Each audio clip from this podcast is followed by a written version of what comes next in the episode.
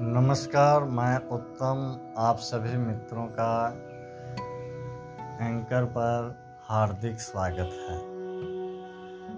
मित्र, anchor अपनी अभिव्यक्तियों का विचार प्रकटीकरण के लिए बहुत ही बेहतर एवं सशक्त साधन है। मैं आज पहली बार एंकर पर जुड़ा हूँ और मैं अपने विचार को